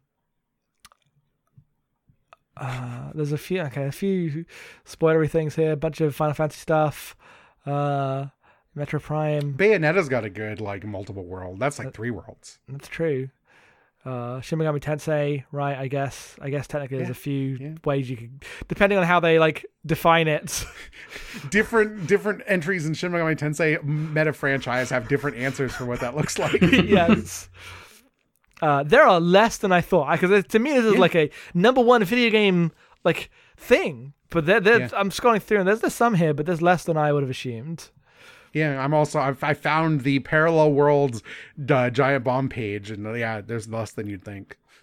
Uh, there's like a lot of different Zelda ones. Um, Oh, apparently Dragon Quest Six has a dark world. That's cool. yeah. You know, is there a Final Fantasy of the Dark World? I don't think there is. There's I mean, multiple Final Fantasy of the Dark World, but the, oh, 11. Ele- sorry, the 11 and then uh 12 has one No, it doesn't. What I don't you remember talking that about? in 12. For super bosses apparently. Pandemonium is in a Dark World. Whatever. That doesn't count. Um this this thing is counting some of the areas in 13.2 as Dark Worlds because of how the time travel works. This is this is a very broad that's this a that's very- alternate. That's like alternate Yes, this is a very broad list. Um, Captain Picard in All Good Things does not go to the fucking Dark World. That's what I'm saying. But No, Cisco doesn't does that. happen. Cisco yes. So the, the Mirror Universe is a Dark World. Yes. This list is too broad, but what can you expect from the editorial standards of TV tropes? this is why we have a rule against TV tropes. Yes, no one can talk about uh, TV tropes. Um, if you were making a simulator game like Farming Simulator or American Truck Simulator, what would you make? Ooh. I think, I mean, th- my answer got taken recently. It'd be that, like, house cleaning game. Oh, like, preparing, like, flipping houses. House flipper. Yeah, there was That's a, a really good one. there was one that came out that was a um like a sh- you're in like a hangar and you're like fixing mechs and ships. That simulator that sounded interesting. That'd be something. I heard it wasn't that expansive though, so a better version of that maybe. I would just like a game about taking apart household objects, like r- like realistically. like th- I'm going to show you how to dis- disassemble a microwave through a video game and then put it back together. You should just play uh, PC Builder Simulator. You you have to understand this is like also what I just watch on YouTube all the time. I just watch people No, I- take shit apart. So, I know. Yep.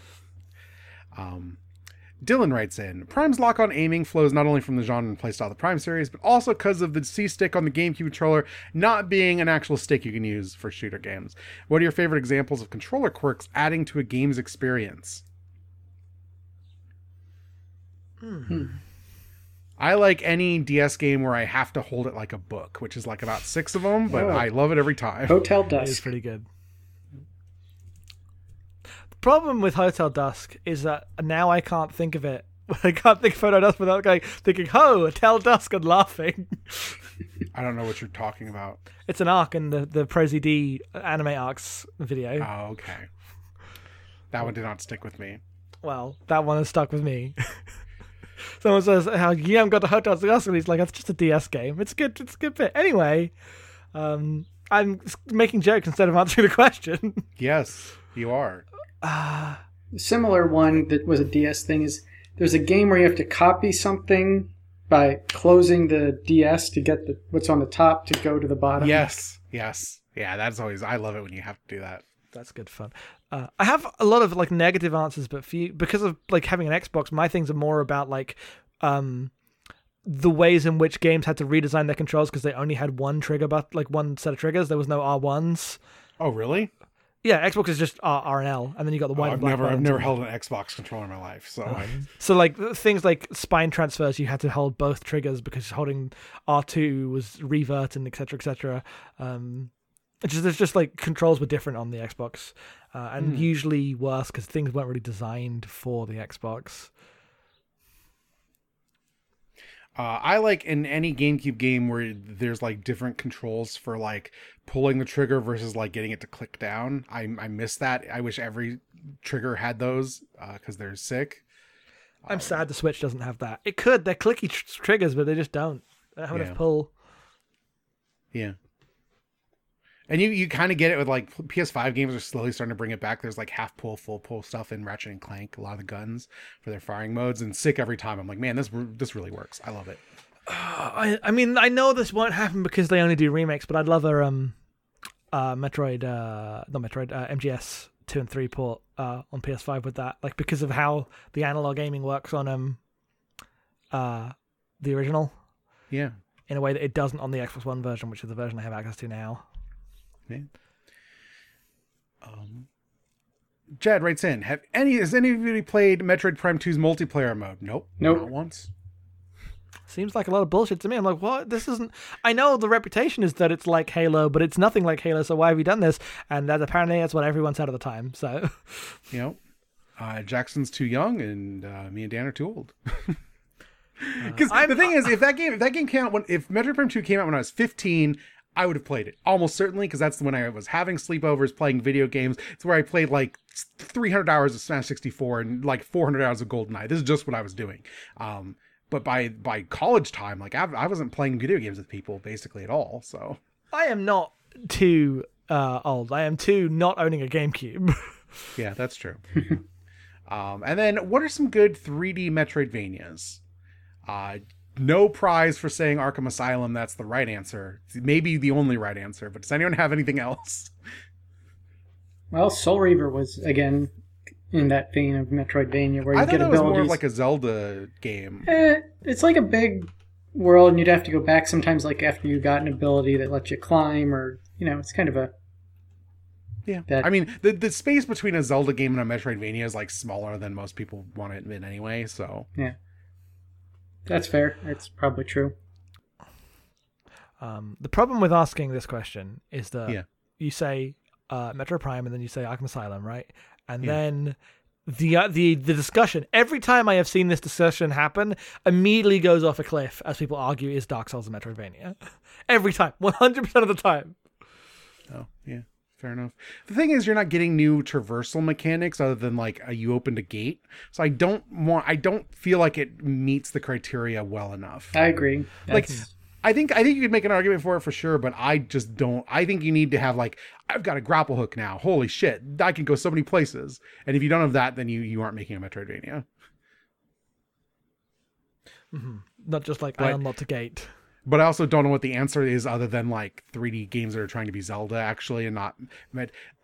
Um, no, that's that's still like a. I was like, oh, Assassin's Creed 2 does this really well, but that's also just a Zelda game in a lot of ways. Yes. Assassin's Creed 2 does do this really well. Assassin's Creed 2 is a great video game. Don't know how playable it would be coming to it now, uh, just because there's so many of them uh, and they're all kind of the same. But man, I really like that game when it came out. That was a real surprise. Uh, Alex writes in, uh, didn't finish Prime 2, but did play most of it. Got to Emperor Ing, and my patience ran out because it's asking you to look up and aim at something that's hard to hit, which is true. I'm t- I'm saying. yeah. Yeah. Uh, what is the difference between a good boss and a bad boss? Uh, Mark's light eyes light up. Um, I think it depends on the kind of boss you're designing. Um, a good boss in this style that Metroid's going for are uh, very hard to nail in that they have to be challenging, uh, but they have to be easy enough to be beaten, generally speaking, first try because the challenge comes from the puzzle. And once you've solved the puzzle, uh, you need to be able to solve the boss. You need to have basically a one to one one to one's too strong, but like a pretty uh, small gap between understanding and executing, um, because the execution is never the challenge. It is always uh, figuring out the way the mechanics interact. I mean, there's definitely bosses where executing is a challenge, just not the games we're typically playing. Yeah, I was meant. I meant specifically in Metroid Prime 2 style of like Yeah, boss yeah. design, because that's where a lot of the tension that people frustrates people comes in. Yeah. Yeah. I, I think that I think it is like a difficulty balance. I think it's harder when you've played like hundreds of games to find good bosses because you just instantly see what you do and you do the thing and whatever. Like, I want there to be good Mario bosses. I can't think of the last good Mario boss. Doesn't exist. You can't do it anymore. Yeah, I didn't love the bosses in Ocarina of Time. Um, yeah, like the the only one I the the Ocarina of Time boss that I really like is like the Ganon like Ganondorf back and forth fight, but that's just from original ass like Link to the Past kind of stuff. Uh, Yeah, I mean, like the, the Nintendo style of boss design is not generally my preferred, right? Like I like, uh, I'll play all those Kingdom Hearts bosses all day. Those ones are about execution and managing on meters and doing character action game stuff. Um, whereas like this Nintendo boss design is, can you use the thing you just learned on the boss? yeah, and But like I I- other uh, I like like Shadow of the Colossus. Those are some good fucking bosses. That's what I enjoy. Absolutely, yeah. A boss where there's like multiple steps that you have to figure out and what you have to do and how that changes and how your things interact with the new step, but it's not too much to figure out. That's the balance, I think, there. Yeah. Um, Metroid Dread is real. So, what are your deep cut games you'd like to see that aren't Sonic Adventure Three? Shit. Uh, Alex's is the completion of the Loom trilogy, which you know, fair enough. That's a good answer. I I'm gonna extend this. They don't have to be ones that were like rumored and just never came to fruition. You can you can let this be whatever you want. Also, I can say, uh, uh, Jet Set Radio Three. yeah, I'll let you say that. Yeah. Then I'm gonna ask you, what about that guy, the Jet Set Radio guy who fucking sucks? Then I, I just need, just need him to log off. Please log off. Please, for the love of God, log off. the entire Bomb Rush Cyberfunk team just like sitting on there uh just just you know biting their nails really like please i hope he doesn't tweet anything before the game comes out um, a new rival schools. That's mine. Please. oh f f f f yes. Uh, good follow up to Star Control 2 is mine personally. Uh, cool. Yeah. Um, do you prefer performance or fidelity in emulation? I both. I, you, I want both. i mean uh it, it these are this isn't a prepar pref, uh, preparation thing uh i tend towards uh preferring accuracy i want an accurate emulator that works well um but I mean, but like performance is fidelity at some point, right? Like I want it to run the closest it will it would have run if I was pl- playing actual uh, software on actual hardware. Yeah, but there's a lot of emulators that are like inaccurate on purpose because they want to run, run on lower machines. Um, And so this is more like a philosophical design and emulation. I like both to exist, uh, but so, like generally speaking, these days the emulators that are more accurate are also the ones that are more well optimized. Um, Like uh, Dolphin is one of the most accurate 3D emulators ever. It's also one of the fastest. It has lower latency than my SNES emulator. It's unreal what they've done with Dolphin. Uh, So I just, I guess, I just want, I want people to start focusing on other consoles like they fucking do every Nintendo one. Yes. We get a PS2 emulator that runs like Dolphin, please. Society F. Ah, PCSX2 is working on it, but it's it's trash compared to Dolphin. Like it's fine. I like the emulator. I use it all the time, but it's just not the same. Um, if Samus had to rail grind like Sonic, would that be sick or what? Yes, it would be sick. I think it only would work in 2D, uh, like kind of like Sonic Advance does. Um, I can't imagine 3D Samus rail grinding at all.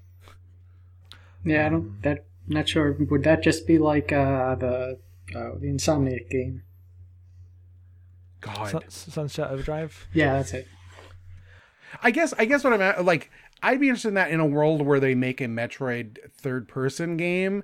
Uh, like in 3D, that and before you say they did that, no, I don't talk. I don't mean that one. Fuck that one. That one you don't play that one. That does that does yes no no one no one was saying that.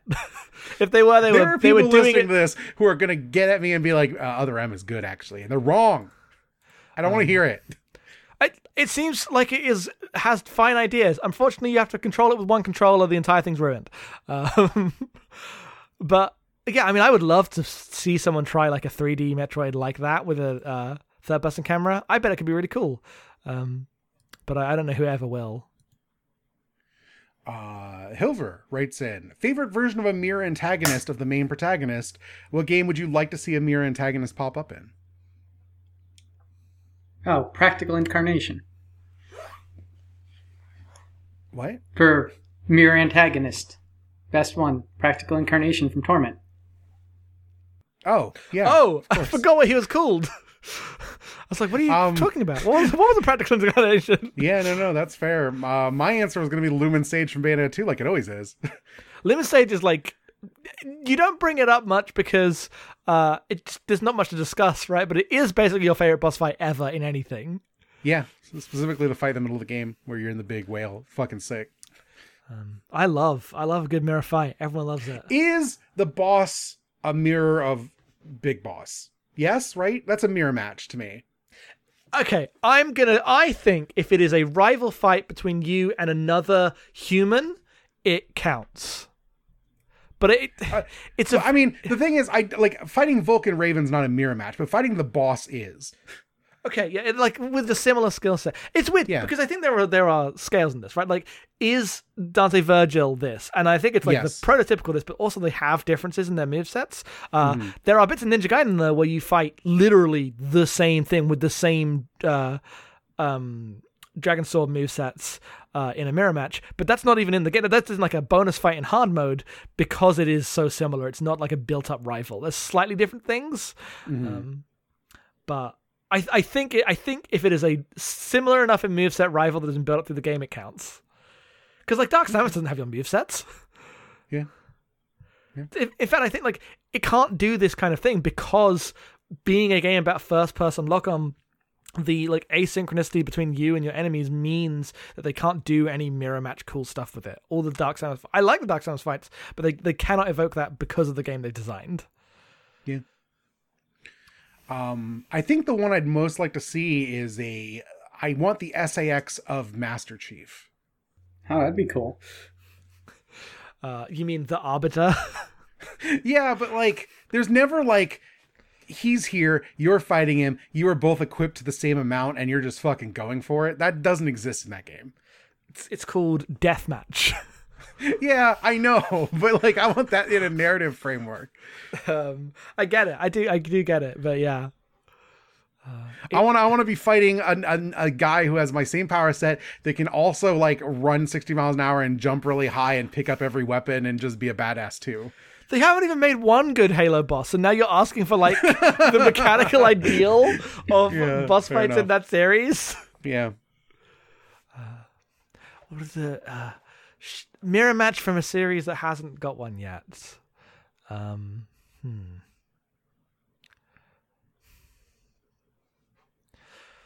Yeah, I don't know what good answers for these are necessarily. I, uh, yeah, because my like my go-to like big games are like Final Fantasies, which don't count, right? Like they have they're contained. It's not gonna be a new one, right? Yeah, yeah. Like, they're not gonna have. And in this one, he fights Dark Cloud. You know what they might. Um, I mean, he fought Sephiroth basically is Dark Cloud. And I mean, there's Seifer in Final Fantasy VIII. So yes. I mean, that's just a rival. Is this? I mean, is Vegeta this? If Vegeta's this, then this is just rivals. Mm, no, Vegeta's not this. Okay. I think I think that's I think if you count Vegeta, this blows it open too wide. I think that it is wild, and I, assume stuff in uh, the third game is trying for this, but I haven't played it because it seems bad. Uh, but there should have been in the parts where Arkham was good, a bit where Batman fought a fake Batman.